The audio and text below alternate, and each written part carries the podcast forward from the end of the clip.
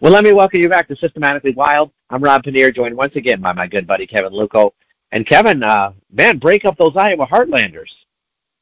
No doubt about it. This team is probably on the best stretch they've been on since they joined the ECHL. Well, wow, Kevin, after sweeping the Kalamazoo Wings at home, the Utah Grizzlies come to town, and that's no slouch. U- Utah is a very quality organization here in the ECHL. They get swept by the Heartlanders this week. Another set of fantastic goaltending, four goals allowed in that series against Utah. Man, this this team is just, as you said, this this is clearly the best the organization has ever played. This is a team that may have finally um, found their stride, and it's, the fact that it's happening so early in the season leads to leads a person to feel a little bit optimistic. Well, let's start with the big news for the team beyond the victories. Kevin Davis Koch named today as the uh, Player of the Week in the ECHL, the in Glasgow Player of the Week, I should say that. Um, after a huge week for the team, uh, c- coming over from Germany after spending four seasons over there has become a staple of this offense right now, and um, it's you, you're not seeing a lot of big offensive talent for this club over the first few seasons, but uh, he's been a huge addition, and that is exactly what this team has needed. I had to look him up when I was at the game on Friday night. Um, I guess it's pronounced Kosh or Kosh. Oh, okay. I was thinking it was myself, but that's how they pronounce it at the arena. So it was an interesting pronunciation. But you know, he scored two goals, and I find myself looking at um, you know, every every fan's reference um area hockey DB wondering, okay, who is this guy? And you're right, he played many years overseas and he's given it a shot in the States and he's had a was off to a great start right now with the Heartlanders. Well, let's start out with Wednesday's game, Kevin, as twice Utah is able to jump out to one goal advantages in this contest, but both times uh, the Heartlanders battle back to tie the score. Eventually, wind up getting a, a goal 5:27 in the third period when Leon Coughlin comes up with a game winner. Um, that was his third goal of the season. Uh, each of the goals scored by the Heartlanders in the contest was the third goal of the year for their for the player. Peyton Jones, though, 20 saves in the contest, wasn't tested a lot, but you know what? They're asking this guy to make the saves that you need when you w- need to win games. Um, and right now, I, I to be honest with you, the way he's playing right now, I think that he could be playing without a, a paddle and and shin pads, and he'd still be making saves. Guy's just phenomenal right now. He's been on quite a roll, and I saw him play a bit when he was in college with the Penn State Nittany Lions. Um, and you could tell you could tell the talent was there when he was in college, and it's good to see that due in part to Hunter Jones. I just don't think he was available last week, and now this week he was with caught up to Des Moines. But it was it was Peyton Jones' time to shine, and he took advantage. Koch, I hope I'm saying that right, winds up getting a goal in that contest. He adds two more goals on Friday night, Kevin, and an assist in a 4 nothing victory over Utah, a game where you were at, where Jones comes up with 30 saves, uh, just a, a very complete contest for the club. It was interesting because the Heartlanders just jumped all over Utah to start the game, but it seemed like the last two periods, I felt like Utah did take it to Iowa a bit, but Peyton Jones was just having nothing of it. Just really, it wasn't like a lot of acrobatic saves. He was just very positionally sound and made it look easy with the 30 save shutout. As Kevin mentioned, 16 shots for Iowa in the first period, 16-3. They outshoot Utah, score three goals in the frame, a shorthanded goal, and a power play goal for the team. That it is all Utah from there as they wind up out shooting uh, Iowa 16-7 in the second 11-6 in the third. But Jones is the difference in this contest as he is just absolutely spectacular. And I know this early on the season. I don't want to get caught up in too much hype at this particular point, but you got to be talking about this guy as a serious consideration for goaltender, the top goaltender in the league, by the way that he's playing right now. you'd have to think if he would have got the start on Saturday night, that maybe he would have been in contention for goalie of the week again. Absolutely. Uh, does not start, but five two and one so far early on in his eight contests this season with a 2.31 goals against average. Been spectacular for them. On Saturday, the club returns to Drew DeRidder, who played very well in this game. He winds up facing 39 shots. He saves 37 of them as the team comes away with another big three to two victory in this contest. It is Iowa jumping out to a two nothing lead as Koch comes up with two goals early in that contest, five for the week for him. Utah able to cut the deficit in half, but Jocks Jones, uh, Jesse Jocks, excuse me, I don't know where Jocks Jones came from. Jesse Jocks winds up scoring to extend the lead back to two. Then they hang on for the one goal victory. Um, Jocks was a guy that I know you were pretty high on, Kevin, when he came in late last season for Iowa and had a pretty good offensive numbers for them, especially down the last three, four weeks of the year. And I think that this, he's a guy that they really need to continue to progress offensively if they're going to continue to stay as hot as they are right now. And you know, Jack's got off to a very good start this year too, and I don't know why, but it, he's been he has not been on the top two lines as of late. But maybe that's just to provide balance through the lineup. But you know, Jocks was a very good scorer in high school uh, at college at Minnesota Duluth, they play such a defensive style. As you have to be pretty elite to put up really good offensive numbers with the Bulldogs, and so he was kind of limited in his scoring there. But he's taken advantage of the, just the difference in the pro game to a structured college game, and Jocks has become a pretty good goal scorer, and, and you know it's good to see. Well, the big week now has Iowa in fourth in the Western Conference, second in the Central Division right now, trailing Toledo at six, four, and two, four points behind the Walleye right now, one point ahead of the Fort Wayne Komets. The first time in club history that the team has been above 500. We should acknowledge that first. First time that they've been above fourth place. I think even above fifth place at this point in league in uh, in their franchise history right out there. But Kevin, man, a very interesting week for this club. Go to Kalamazoo on Wednesday, play in Fort Wayne on Thanksgiving Day, then travel to Wheeling for Saturday game where they stay Saturday and Sunday before traveling on to Cincinnati a week from Friday. But four games in five nights in three different cities and playing on Thanksgiving Day. Yeah, I think they're going to be very tested with this road trip. You know, as I was looking at how well they played in the homestand, I'm, you know, right away you just hope that they can carry that momentum in the road onto the road. You have to wonder what they're going to do goaltender wise because Hunter Jones is back with the team, but you know, Drew DeRidder, I thought that was a great story on Saturday night. Um, DeRitter saved 37 to 39 in his pro debut Matter of fact, Ritter still has like his breezers, pads, and mask from when he played last year for the University of North Dakota. But you know, I'd love to see DeRidder get another chance at it. But you know, Hunter Jones needs some playing time, and Peyton Jones has proven himself. So could be a good dilemma for Iowa as far as the goaltending goes. And you just hope that they can play their game like they played at home, take it on the road, and show the rest of the division that they're for real. You know what's interesting about the Peyton Jones story, Kevin? A couple of years ago, it was going to be Hunter Jones. It was going to be the guy every night and starting for the Heartlanders.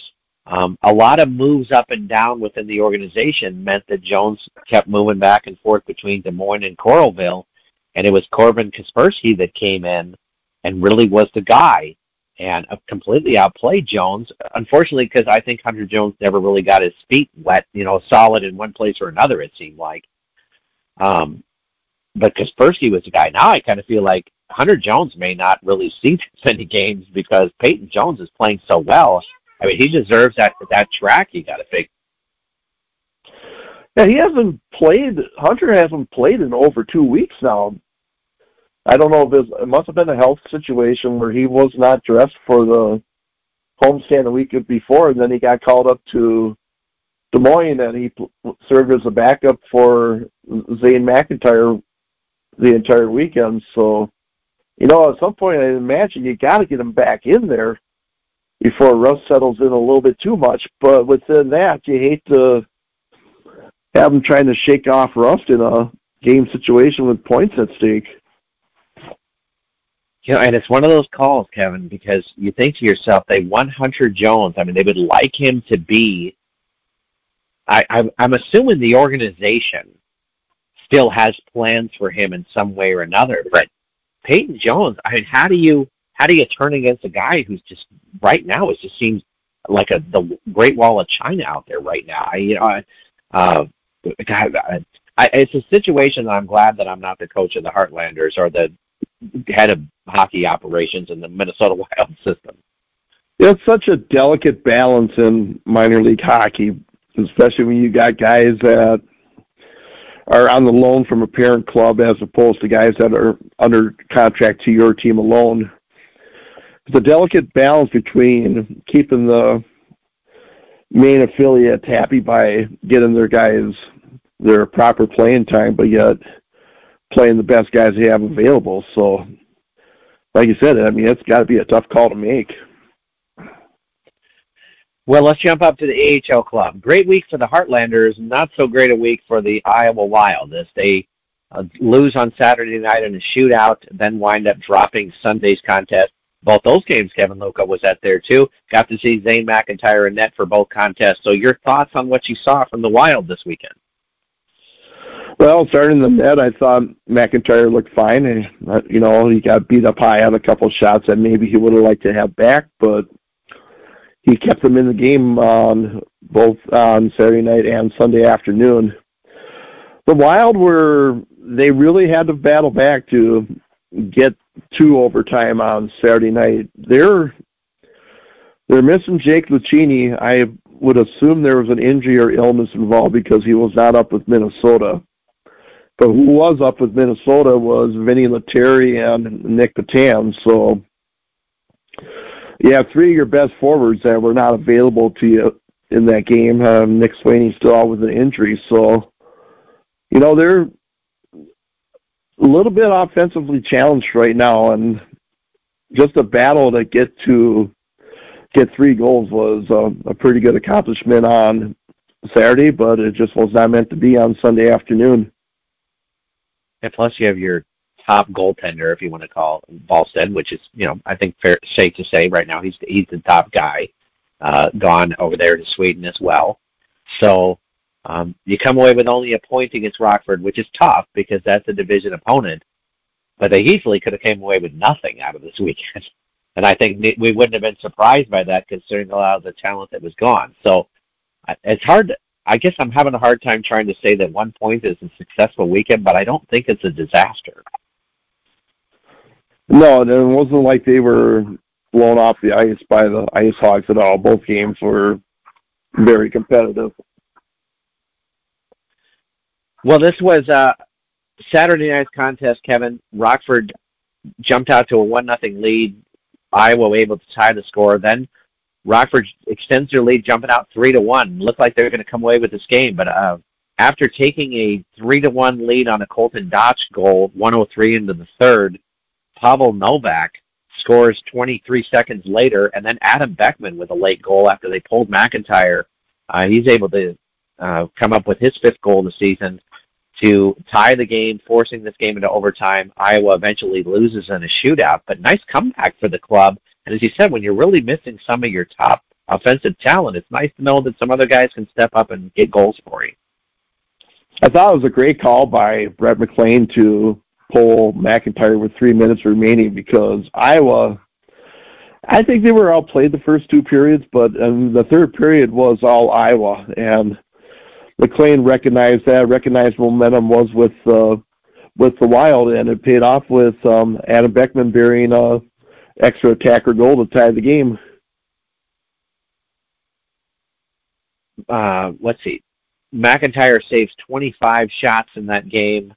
Um, I'm never going to say this name correctly, so it, uh, you'll have to it, greatly correct me here, Kevin, when I say this. So, is it is this Juhar Kara. Is that the way that that's said? Do we know? Jujhar Khaira. Jujhar Khaira. See, I, I knew Kevin Luckow would always be the guy. He has a goal and an assist in that game for Iowa. Um, so they do come away with a point out of that. Uh, unfortunately, on Sunday, drop a three to one game as Rockford scores the first two goals in the contest, including just 16 seconds into the game. Kevin is a nice setup coming off the draw, winds up creating an opportunity for themselves, and sort of set the tone for the game from that point. Yeah, it was not the by far was not the start that Iowa was looking for, um, going down one to nothing right away in the first minute of the game. But and they trailed most of the way, got within one. Um, David Spacek's first professional goal, but just couldn't inch any closer. You know, going back to Saturday night's game, well, Iowa wins that. Colton Dach doesn't play because Dach had all three regulation goals for the Ice Hogs and the shootout winner. Yeah, All back up, yeah. Chicago. exactly. And he and uh, I, I think he had a. Did he have one uh, one assist on? No, he didn't have one assist. I thought he had one assist on Sunday as well, but no, I'm I, I stand corrected on that. So, um, nice performance by him right there. Uh, so they lose three to one. Kevin McIntyre with 24 saves in the contest. Uh, a, a solid performance by him right there. Uh, unfortunately, the you know his team couldn't generate much offense for the club, and they wind up dropping a, a tough game against a, a, a serious division opponent who they're going to be battling with for playoff position here as the season goes along. Yeah, like I said, the timing was just bad with them missing players, and that happens in minor league hockey. I'm sure there'll be a time somewhere down the road where maybe Chicago's bit with injuries and they're having to call up some guys from Rockford. So I think it all evens out in the end. But yes, uh, the division points are so huge with as competitive as the division is.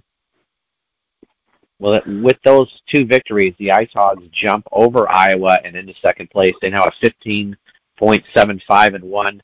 Iowa at six six and one, one point behind them, tied with the Milwaukee Admirals right now. At this point, Iowa this week, Kevin, uh, will wind up traveling to take on Milwaukee on Wednesday evening, Thanksgiving Eve, and then we'll have a Saturday Sunday battle in Hershey, uh, making a big East Coast trip out there, which I don't think that they have made an East Coast trip. It's usually been West Coast the last few seasons, so I don't think they've been out to the further than Milwaukee in quite a while. So um, it'd be interesting to see how the team ad- plays in a series like that. Yeah, I think Cleveland is probably as far east as uh, I remember them going. But you know, I think maybe they went to Laval at one point. I could be, or maybe Hamilton when Hamilton was still the Canadiens farm team. But I don't recall them going out to Hershey before, so that'll be probably. I think it'll be fun for the team too. Um, Nick Petan and Jesper Wallstedt were both returned to Iowa, so um, looks like Vinny Lettieri is going to be probably the extra forward for Minnesota. So we'll get into that a little bit later, but it doesn't look like Lettieri is coming back at this point. But they do they'll get a little bit of a boost with getting the number one goalie back and their number one scorer uh, with Nick Petan. To give uh, a little background, Hershey 12 and 4, easily leading the Atlantic Division right now. I think those 24 points are the most overall, and they are the most overall in the AHL. So that's not going to be too that's two very troublesome games. Let's say that a different way uh, for the Iowa Wildcat. There, not really the the road trip you want after a, a tough loss at home, a couple of tough losses at home. You're going to have to face a Milwaukee team that now you're tied with. So very serious week early on in the season for the club, and so we're going to see a little bit of a gut check for the club. Let's jump up to the big club now, Kevin. They travel overseas for the big global series, uh, taking on a Ottawa team on Saturday where they lose in a shootout two to one. Before then defeat, or then losing, excuse me, on Sunday to Toronto in overtime, four to three. Still come away with two points out of that, um, and uh, very exciting games to say the least. there's two ways to take it. You know, there's the glass half empty where, you know, they have lost I don't know how many games in a row now. But then there's the glass half full that you you did get two points over there. You got it against teams that are not in your conference, so it's a little bit of a victory there. So it's almost like you went one and one. But this is a team that just needs to get a good defining victory at this point. Came close a couple times, just was not meant to be. As you mentioned, five straight losses for the team. Kevin, uh, they lose two to one on Saturday, losing in a shootout in this game. Great defensive battle between the clubs. Uh, uh, Minnesota scores on a Mar- Marco uh, Rossi goal, his sixth of the season in the second period. Ottawa able to tie the goal, uh, tie the game, excuse me, a little very early on in the third period. In the shootout, it is where Ottawa comes away with a victory. Um, solid performance between the pipes there for the Iowa, uh, Iowa Wild, Minnesota Wild, as Gustavsson stops 30 of 31 shots in the game. And so, very solid performance defensively. And defensively, this team is this has been a spot where the Minnesota Wild have been struggling recently, Kevin. So, you got to feel pretty good about the fact that they got a little bit better outing from their defensive group. Yes, um, Gustavsson got had a, a good game that he needed to have, and the it looks like they switched their approach a little bit on the penalty kill, and that seemed to pay off as the as the penalty kill was, I believe, a perfect four for four in the game. But they're just struggling to score goals at this point. Um, I'm about ready to put Kirill Kaprizov on the side of milk cartons because he has been missing now for quite a while. And a team that just doesn't have a ton of offensive depth, it's just it's just devastating when your superstar isn't producing. We talked about this in relation to last week too, Kevin, and 60.4% of the faceoffs won by Ottawa on Saturday. And, and I, you know, that's a statistic sometimes that people aren't paying enough attention to, but 60.9% of the face-off they lost in, against Toronto. I mean, that's huge. that's that's a number that if I'm a coaching staff, I I, I got to be a little concerned about this because those key draws in your own zone or an opponent's zone, you're going to lose and you're going to give up goals or give up opportunities when you could have got goals on the power play. And that's the reason why a guy like a Vinny Lettieri has been skating up on a third line is because Lettieri is a right-handed um right-handed centerman, and they, they had him taking a lot of the face-off. He has subsequently scratched on Sunday as Freddie Gaudreau made his comeback in the lineup, but it was not a good comeback as Gaudreau was on the ice for all three of the Maple Leafs regulation goals, and just he looked uh, he looked as rusty as he probably was. But you know, like I talked about last week, your guy might not win the face-off, but there's no reason why you can't go try to get the puck back. Yep, exactly right. On Sunday, Kevin, Minnesota jumps out to a one nothing lead. Toronto responds with three unanswered goals.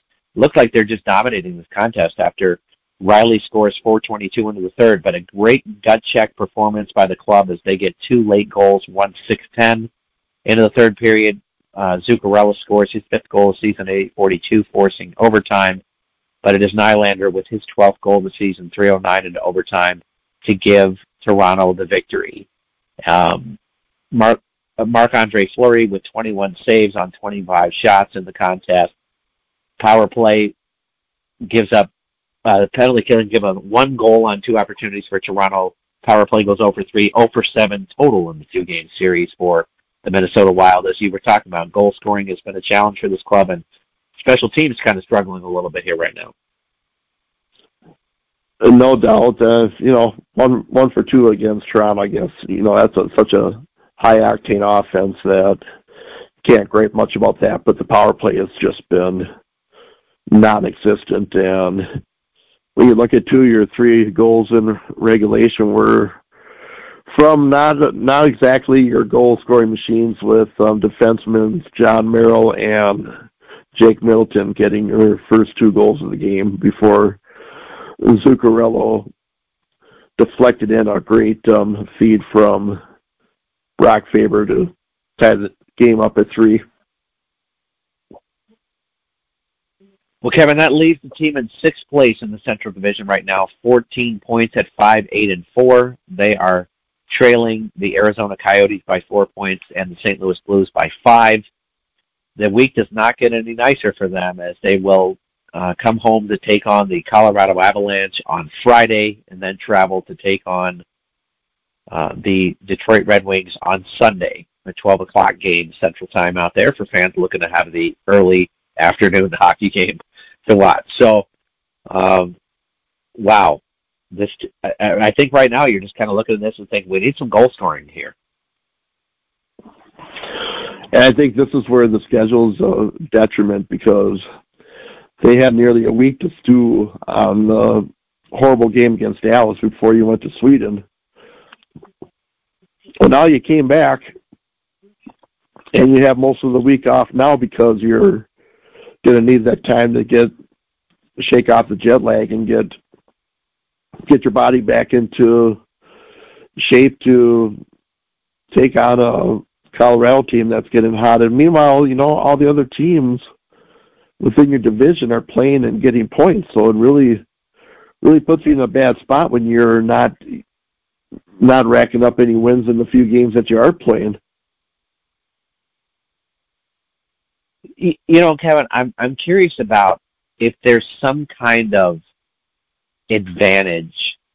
Um, you know, there's a lot of guys on the, on both for Ottawa and Toronto and for Minnesota. A lot of Swedish players out there. So you know, fans are cheering for any any guy that steps on the ice who came from Sweden. Okay, but you know, you know, your guys are getting a lot of that cheering and and hollering and big crowds after these games. So, is there any kind of benefit? I guess that you're getting some of those games playing over there. Does, it, does the crowd noise or whatever back you somehow or another? I, I I find that kind of an interesting dynamic of those games in some way. Well, keep in mind, um, Nylander for Toronto is also a Swede, and he pretty much stole the show in the two games that Toronto played over there. So I just, I think that kind of, you know, that that gets played out where it does it's equal advantage for both sides. It seemed like there was, judging by crowd noise, it seemed like there was more of a home ice advantage for Toronto in the Sunday game than there was uh, for Ottawa on Saturday. It seemed like it was an even split on Saturday. Okay. Okay, so Toronto clearly had the edge. So 13,000 people, a little over 13,000 people for Saturday's game there against Ottawa. So nice crowd. Not a little bit smaller, I think, than your your NHL crowd, I guess, but um, still a pretty decent crowd for out there. Well, Kevin, uh, Thanksgiving week. So, do we have a a uh, Thanksgiving moment in Minnesota Wild history? You know what? I am going to use this spot to have a gripe. Oh, because one me. of my one of my favorite things to do on Thanksgiving, and this is this had become a tradition, is to catch the Wild game. The Wild were always at home on Black Friday afternoon, where I would catch a Wild game, and then I would go catch a game that night. Well, now the Wild, and I don't think it's an NHL thing because I think there are some Friday afternoon games, but there is a the game against Colorado does not start till seven seven thirty on Friday night. That might be due to TV too. I think that is a TNT game now that I think of it. But it really killed a tradition for me because Correct. I always like last season I went to the Wild Maple Leaf game and then went out to have some dinner at IHOP because I likes me a little bit of a steak omelet with some pancakes on the side. And then went and saw St. Thomas play against Lake Superior State that night. And it's always been a fun tradition for me to catch two games in one day like that. But unfortunately, I won't be able to do it this year. I don't have tickets for that game. There are other options for me for hockey viewing that night, but just unfortunate I won't be able to do my Black Friday doubleheader. They've ruined Thanksgiving. Man, yes, that's terrible. Absolutely terrible. Man, I am very disappointed in that now. So, Thanksgiving though, this is uh, uh, you know, one of those times that you look for like benchmarks. You know, if a team is at this has this many victories and this many points or something like that, it's just you know at Christmas time or or um, after the New Year or something, you start to think you can be pretty confident about their playoff position or are very leery about their playoff position. I, I don't really know what to expect out of this Minnesota Wild team right now because it looks like that defensive group just has a lot of work to do to try to blend together, and I'm not really sure what you're going to get out of Gustavsson and Fleury. And I don't mean that necessarily that they're the ones behind that. Is you know they're not getting a tough defensive group in front of them every night, Kevin. So I'm, I'm not really sure what this club might look like a month from now. I'm not sure either, and I know um, I'm sure at some point Alex Goligoski will be back in the lineup, so it does give the Wild an option where if you feel like you're in a matchup with a team that isn't as physical, you can go with the Goligoski and sit Zach Bogosian or Jon Merrill. And but if you need to go big, then you go with those two big vets in the lineup. So it so I got to imagine the defense is just going to be predicated by whatever the the matchup is going to be on that particular evening. But we knew it coming into the year that uh, it was going to be a no, new look D, D course. So it'll be a work in progress, and hopefully, once the guys get over jet lag, maybe they can get some practices in, and maybe this team will find a find a second gear as they start this stretch. But like you said, for a lot of a lot of people, they eye up um, who's in a playoff spot in at Thanksgiving time is how the rest of the season's going to play out. But if you remember, even last year, Minnesota was, I don't think they were in a playoff spot at Thanksgiving, but they just got hot right after that and cruised the rest of the year. Can they do it again? That'll be a tough, tough task, but you just never know. But they need some guys to get hot right now. You know, the one of the best ways to play defense is to have the puck in the other end of the ice too. So you know, Very can't true. on the defense. Got to have your forwards um for checking in, putting pressure on the other team's goalie. Win a draw once in a while too. I think would help you out there a little bit more. So, well, Kevin, thanks for joining me, and happy Thanksgiving. Yeah, it's happy Thanksgiving to you, Rob. Thanks for having me on.